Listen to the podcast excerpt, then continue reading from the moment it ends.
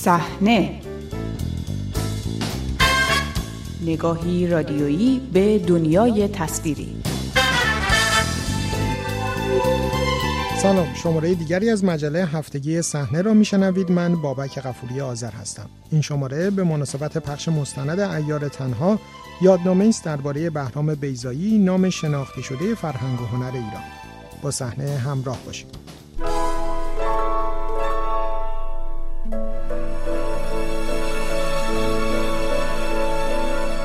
یادنامه بهرام بیزایی را با صحبت‌های پرویز سیاد، نویسنده، کارگردان، دوست و همکار سالهای دور آقای بیزایی شروع می‌کنیم. چی بگم درباره بهرام بیزایی که حق مطلب به جا آورده باشم؟ در فرهنگ خودمان مشابهی برایش پیدا نمی کنم شاید در هنر و ادبیات فرانسه ژان کوکتو. بهرام نه تنها در فرهنگ و هنر دوران ما که در ادوار گذشته هم بیگانه است بیبدیل. در تئاتر و سینما بتعت گذار و در پژوهش و تاریخ نگاری نه تنها روایتگری صاحب سبک که کاشف ارزش های ناشناخته و حتی گم شده فرهنگ ایرانی است. خلاصه هرچه خوبان همه دارند این دوست نازنین دوره جوانی من همه یک جا دارد منوچهر فرید بازیگر چهار فیلم بهرام بیزایی در گفتگویی که چند سال پیش با مهدی تاهباز در رادیو فردا داشت این چنین دلایل ساخته نشدن فیلمنامه ایار تنها را شرح داد. توی قریب اومه بهرام بیزایی یک سناریو آورد داد به من به نام ایار تنها. بخون گفتم چشم. گرفتم و در فرصت هایی که من تو چادری که زندگی می‌کردم سناریو رو در دو شب خوندم. بعد بهش گفتم خب من این رو خوندم. برای چی دادی به من بخونم؟ گفت فیلم بعدی که می‌خوام کار کنم اینه. گفتم خب نقش من چی هست؟ اون توی این فیلم دو تا ایار هست. یکی ایار تنهاست که نقش اصلی رو داره از اول تا آخر و نما فیلم بسیار فیلم عمیق و بسیار بسیار فیلم جالبی بود. و یک ایاری هست که همه منتظر یعنی این ایار اول هم همش منتظر ظاهر شدن اونه. که اگر اون بود اگر اون بیاد هیچ مغولی جرأت نداره به مملکت من نگاه کنه. گفت که اگر بدنتو برای من بسازی اون نقش اصلی رو می‌خوام بازی کنی. ولی اگر قرار باشه هیکل چاق باشه یا اینجوری باشه مال تو نیست. من وقتی که اومدیم تهران شروع کردم خودم رو ساختم. گفت فرصتی نداریم. این فرصتی کم اگه می‌تونی خودتو بسازی بس. من شروع کردم خودم رو ساختم. ساختم و بسیار بسیار بدن خوبی ساختم و وقتی یه بیزایی تلفن کرد گفت من رفتم قرار دادم و بستم. فلانجا یعنی تهیه کننده تلویزیون هست و یکی از تهیه کننده های سینما. دوتایی مشترکن می‌خوان این فیلم رو بسازن. من قرار دادم و دیروز بستم.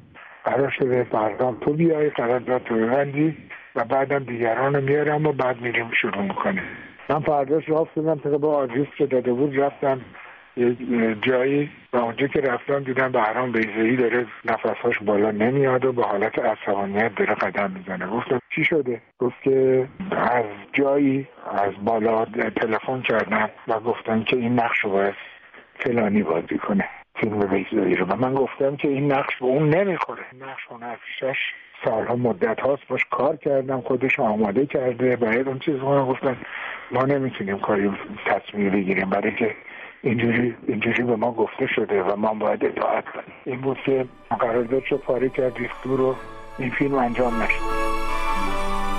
بهمن مقصودلو نویسنده پژوهشگر و سازنده فیلم مستندی درباره بهرام بیزایی سینمای او را چنین توصیف می‌کند.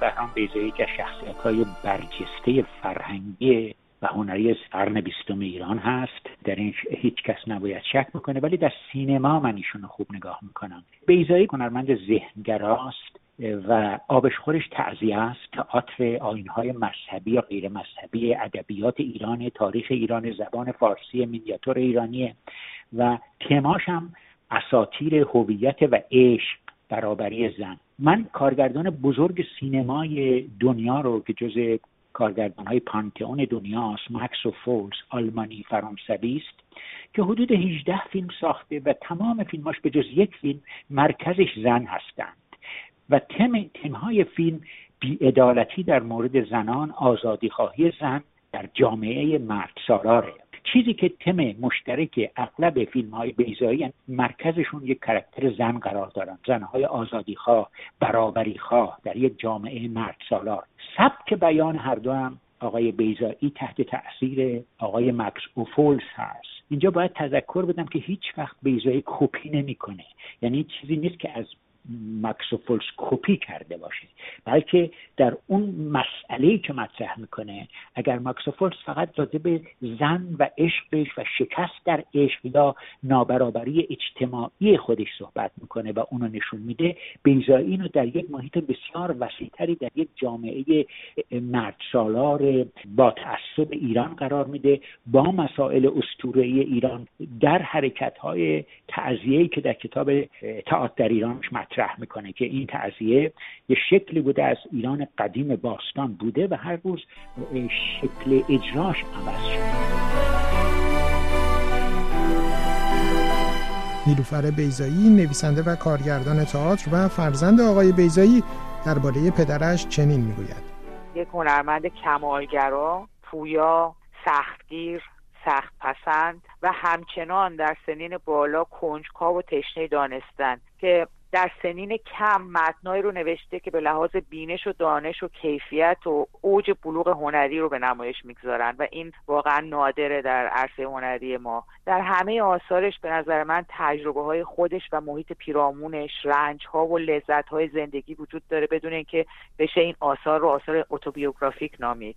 حتی زبان آثارش هم ارتباط تنگ و تنگ با محیط زبانی داره که از خانوادهش آغاز شده. هنرش در بست دادن رنج در اقلیت بودن بیگانه بودن و در نتیجه در مزان اتهام بودن به فضاهای اجتماعی گسترده و نقب زدنش به چرایی درجا زدن جامعه که بزرگترین مانش برای پیشرفت تعصب پیش داوری و عدم رواداری است. در آثار اون همواره کسانی هستند که می‌خوان از این صدها و موانع بگذرند و همچنین کسانی که خود صد و مانند با این همه شخصیت های آثارش نه سیاه سیاهند و نه سفید سفید بلکه انسانند با تمام نقاط قوت و ضعفشون ولی نگاه نگاه آثار او همواره به سوی کسانی است که به حاشیه رانده میشن در حاشیه قرار دارند و در موضع اقلیت قرار می‌گیرند امیر پوریا منتقد و نویسنده از مهاجرت بهرام بیزایی می‌گوید. به واقع درباره جایگاه آقای بیزایی در تاریخ هنرهای نمایشیمون هر چه که بگیم